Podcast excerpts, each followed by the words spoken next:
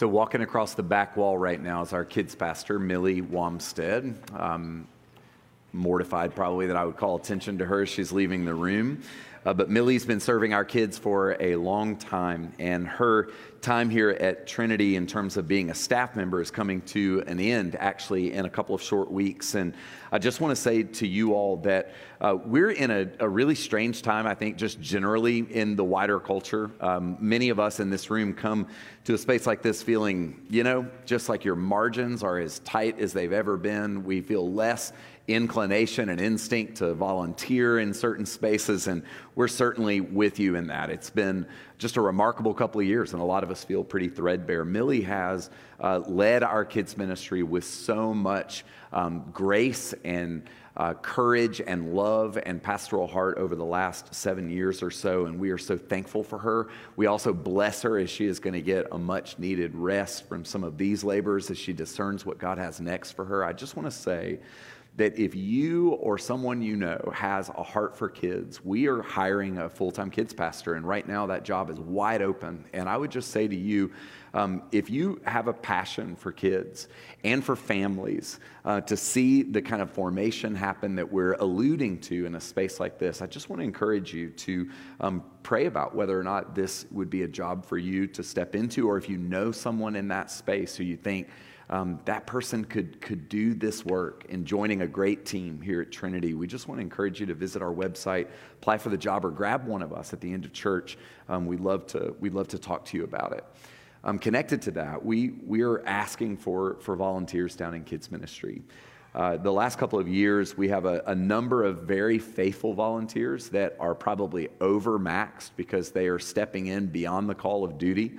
Um, and it, we're to a point right now to where if we don't see a kind of uptick in our kids' volunteerism, we're going to have to scale some things back over the summertime just to acknowledge the reality of the moment that we're in.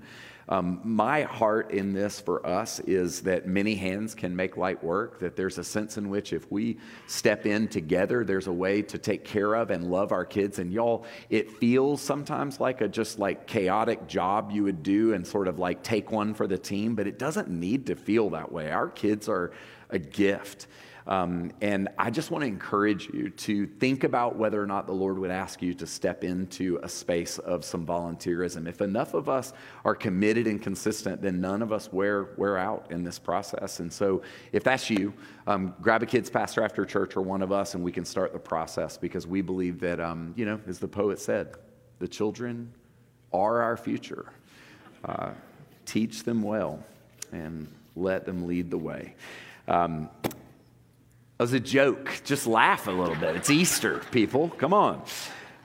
Uh, I want to make an, an, important mention before we get into the Bible. If you have your, uh, your, your Bible today, turn to Acts chapter 9. And while you do, I just want to say that we are beginning on the 29th. So the last Sunday that we'll have our evening service for the summer will be May 22nd. Um, we're going to be taking a break from our evening service during the summer months. Uh, there are a number of reasons for this. Number one, we've been um, wondering about this for a long time. Trinity started as an evening service 20 years ago. Some of you were like, there are a few that I can look out and that remember that was all we had. Um, we've seen the energy around our evening service in terms of participation diminish over the years as we've become more of a morning culture. Um, so that's a reason we've been wondering is God got something new for that space?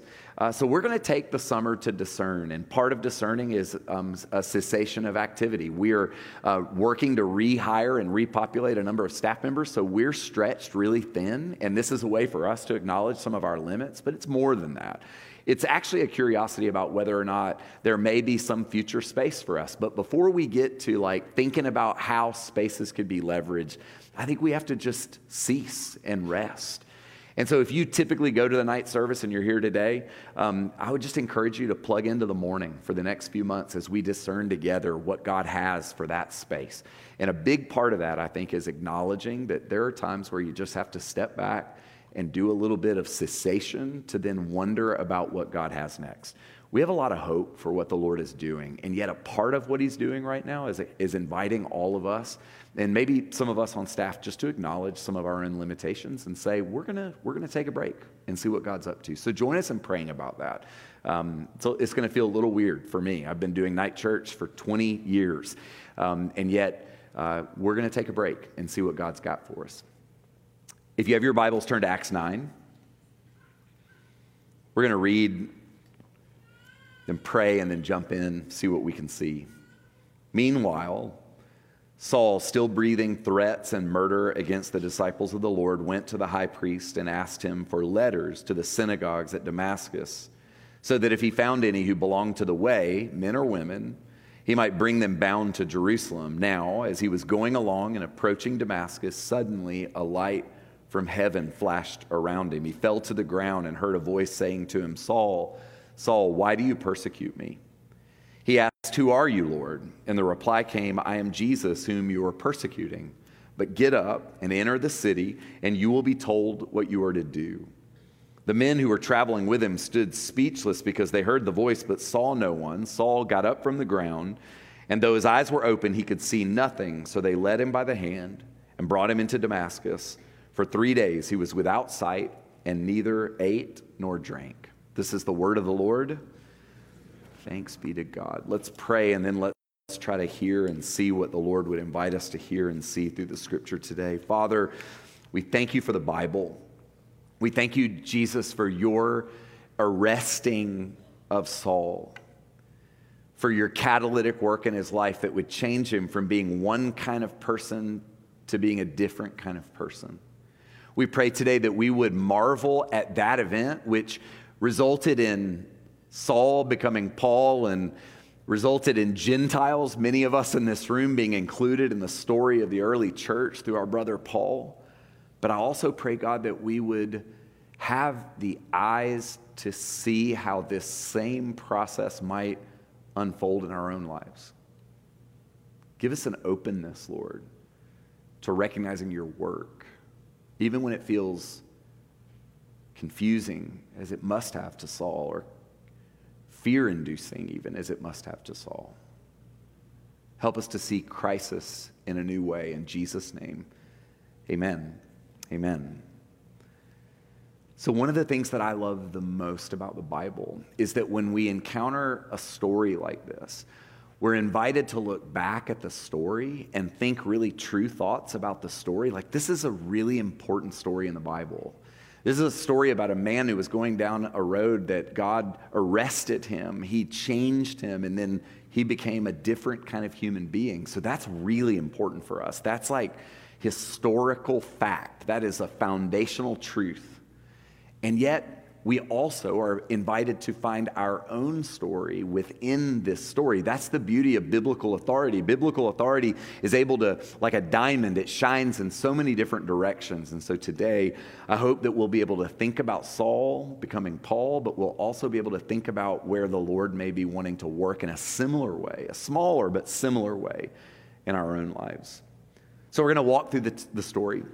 The first thing we see here is that Saul is headed down the wrong road. He is um, going to Damascus, which for him technically is the right road. He wanted to go to Damascus, but his life was going down a road that was not pleasing to God, and Saul did not know that. He was the last guy to be aware. We're told in the Bible that Saul is uh, a Pharisee, that he is zealous, that he loves God, he loves the traditions of the Jews, and he believes that he is protecting something really important. And yet, in that vein, he is breathing out murderous threats against Christians. And so he's headed to Damascus with letters to go to the synagogue and find out the Christians who are there worshiping in the synagogue. Because in the early church, the Jews were uh, going to synagogue faithfully. Uh, they were there. They were worshiping within the Jewish community, and Saul wanted to find them and bind them and take them back to Jerusalem to bring them up on charges of heresy. Saul is headed down the wrong road. He doesn't know it. And I've been thinking about that in our own lives. Oftentimes, we are late to discover when we are going down the wrong road. Saul thinks he's doing right, but it turns out he is actually moving contrary to the heart and the work and the will of God. He's doing something that's off track, he's sinning.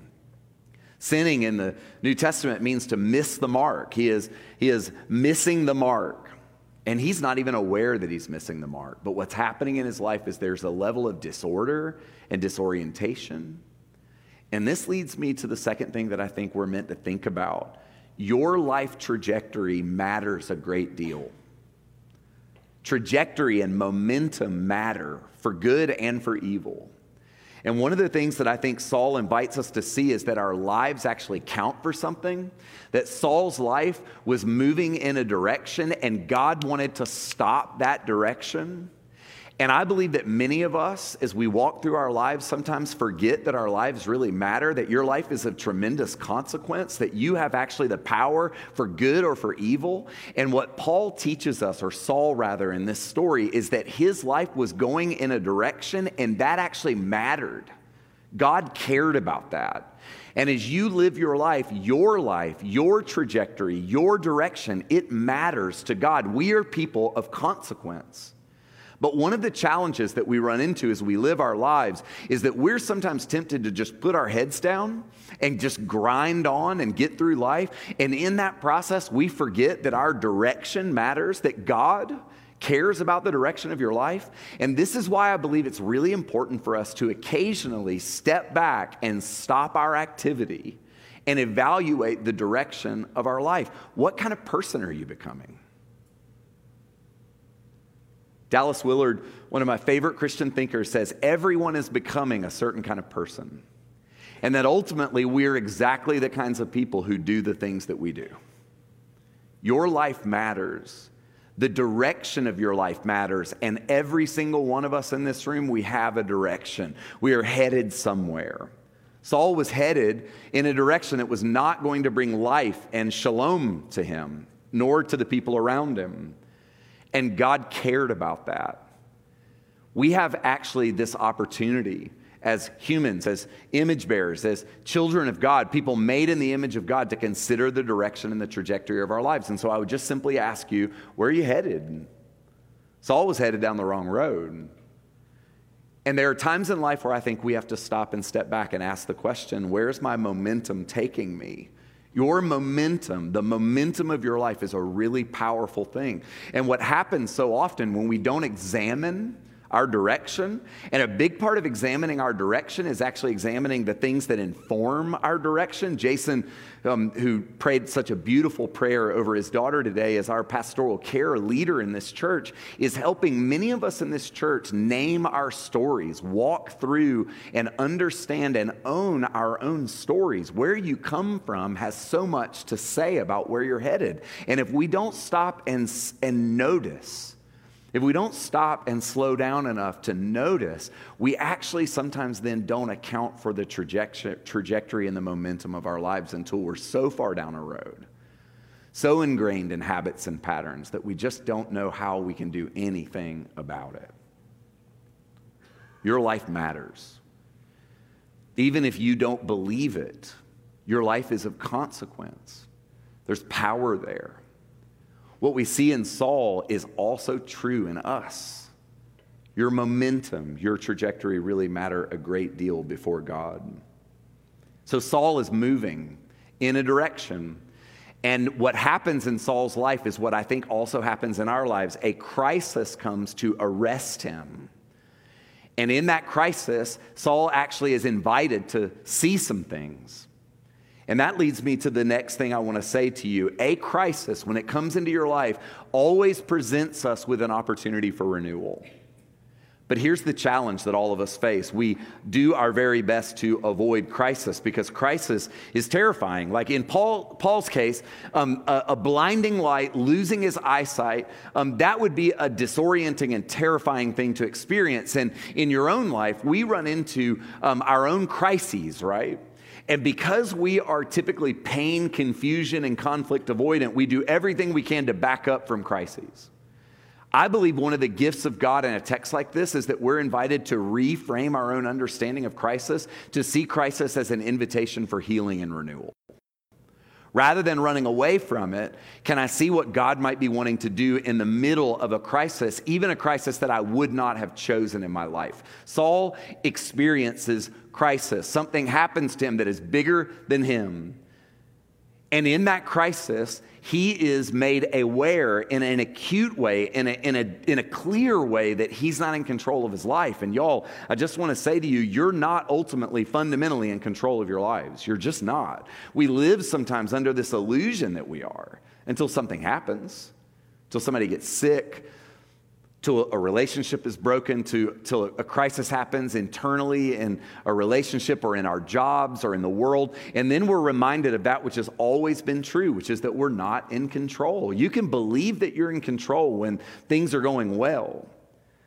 But what crisis does sometimes is crisis comes into our lives in, in a way where we're invited to stop. And many of us, have such a momentum about life. We're just barreling down a road without stopping to think about it. And when crisis comes, it's always an invitation to cease, to slow down, and to see that crisis is an opportunity for you to experience renewal. I believe that the Lord wants to help us reframe where the invitation is in the crises that come to bear in our own life. Can you see the things that you would otherwise want to avoid as a potential doorway into something that could change you and make you into a different kind of person? I believe the Lord wants to give us a redemptive framework for how to deal with the stimulus of life, especially when things get to crisis boiling points. This requires a new imagination for how God might enter into the painful places of life. Can we see the invitation? I believe that if we can, if we will, there's an opportunity for us to be met by God in brand new ways what I've experienced in my own life is that when I am invited to slow down in the middle of something that's a, a, a catalytic or a, a crisis oriented event in my life, that I have an opportunity for the Lord to hem me in and move me from one room, from one way of living and being into a different room, into a different place, a different way of living. So maybe today, you find that you're bumping up against the boundaries. You're, you're hitting the walls. Maybe you feel a little bit out of control, or you feel like some relationships or some ways of understanding your own story are starting to feel more painful than they were. Rather than ignore that, or rather than try to get your hands on it and fix it, what if we saw this as an opportunity to say, God, you're moving me forward, and maybe you want to move me to a new space. You want to make me into a different kind of person. Apart from this crisis, Saul stays Saul. Apart from this arresting moment, Saul stays the guy that's just barreling down a certain road, the wrong road. In this crisis, there was an opportunity for him to become a different kind of human being, a different kind of person. I stand before you today as a person who now would not trade the cataclysm of my own life over the last year for anything in the world. Stepped away from this church for four months, felt at times like I couldn't imagine that there would be any way for me to come back. I felt so burned out and hollowed out and worked over that I was like, I don't even know if there's a way for me to feel like I'm, I'm fully human again. It was a, a visceral experience. And yet, in that crisis, the stopping, and the wondering and the wrestling actually moved me and my own soul from one room to another room, metaphorically speaking, actually gave me an opportunity to experience the presence of God in a way that otherwise, if I had just been nose to the grindstone, I would not have experienced. Where are you needing to welcome all that God could bring in the middle of the crisis that you would not have chosen? Do you understand that so much of this is about stopping and acknowledging reality? That so often when we don't, when we avoid, when we work around, when we get in our own energy, we miss so much. We lose maybe some of the gifts that God would want to give us if we're actually tending to reality. And here's where I think the Lord really begins to work. In crisis, we experience questions. It's interesting, there are two questions asked in this text. First, God asks a question, and then Saul asks a question.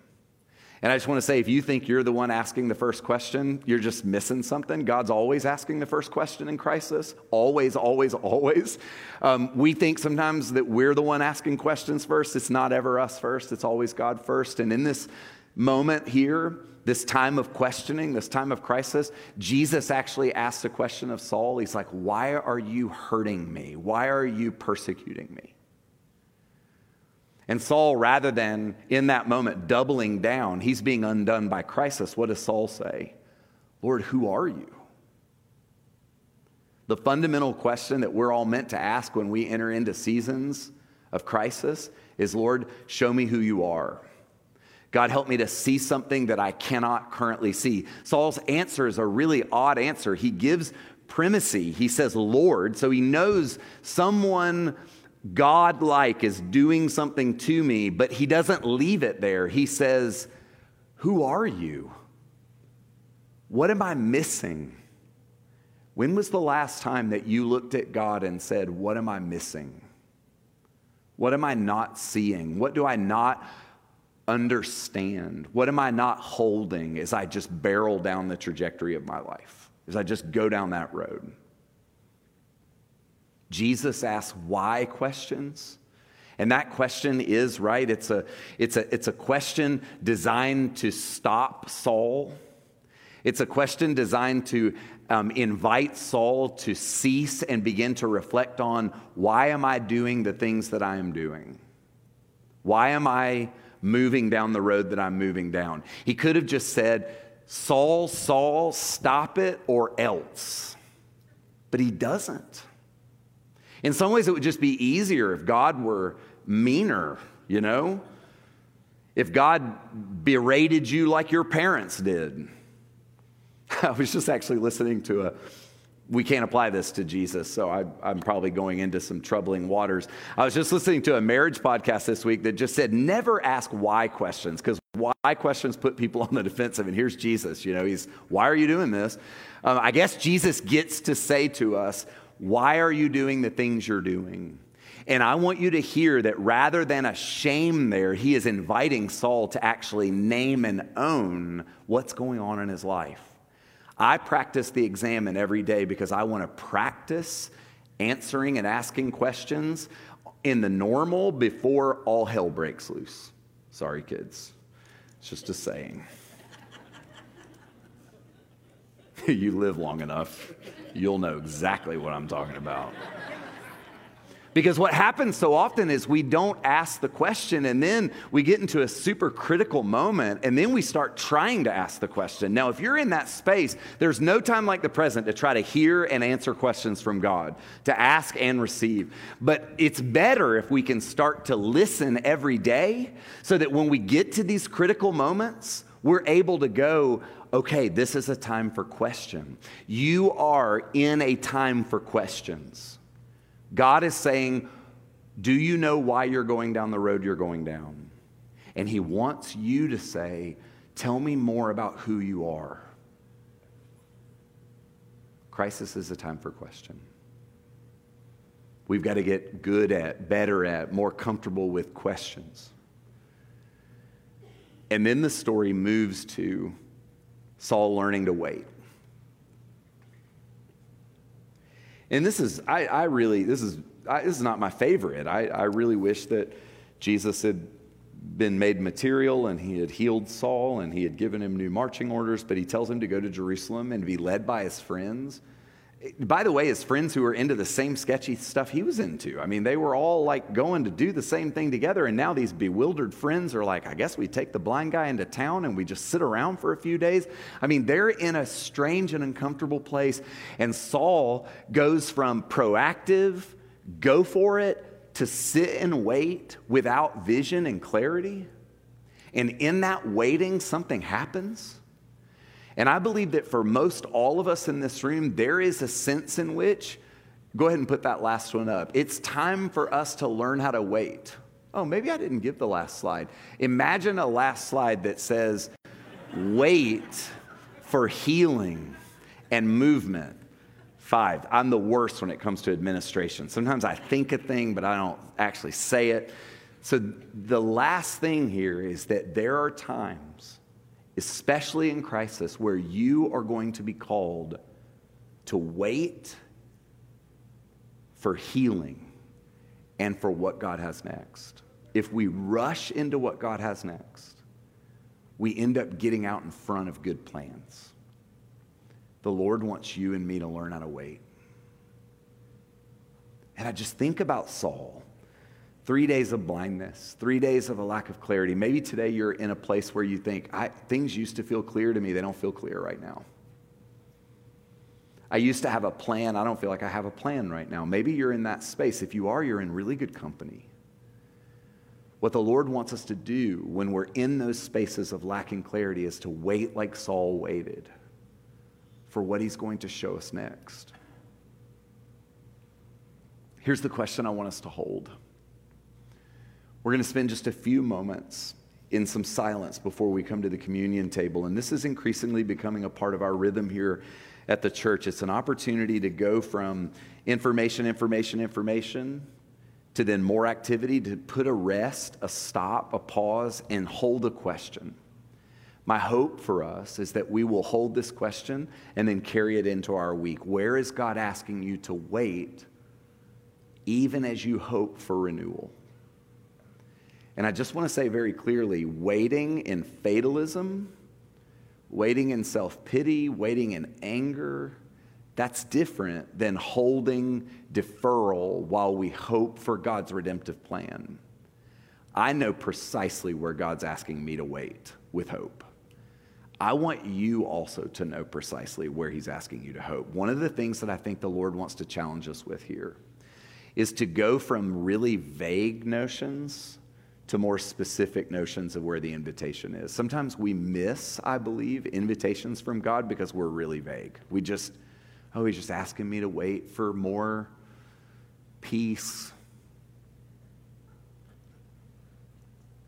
Where? Where does it hurt? Where do you get out of whack? Where do you tend to get ahead of God? I know where that is for me right now. It's very specific. I want you to get as specific as you can. So, we're going to spend about three minutes in silence. We're going to hold this question and then we're going to come to communion together. Let's, let's be still. Let's ask the question together.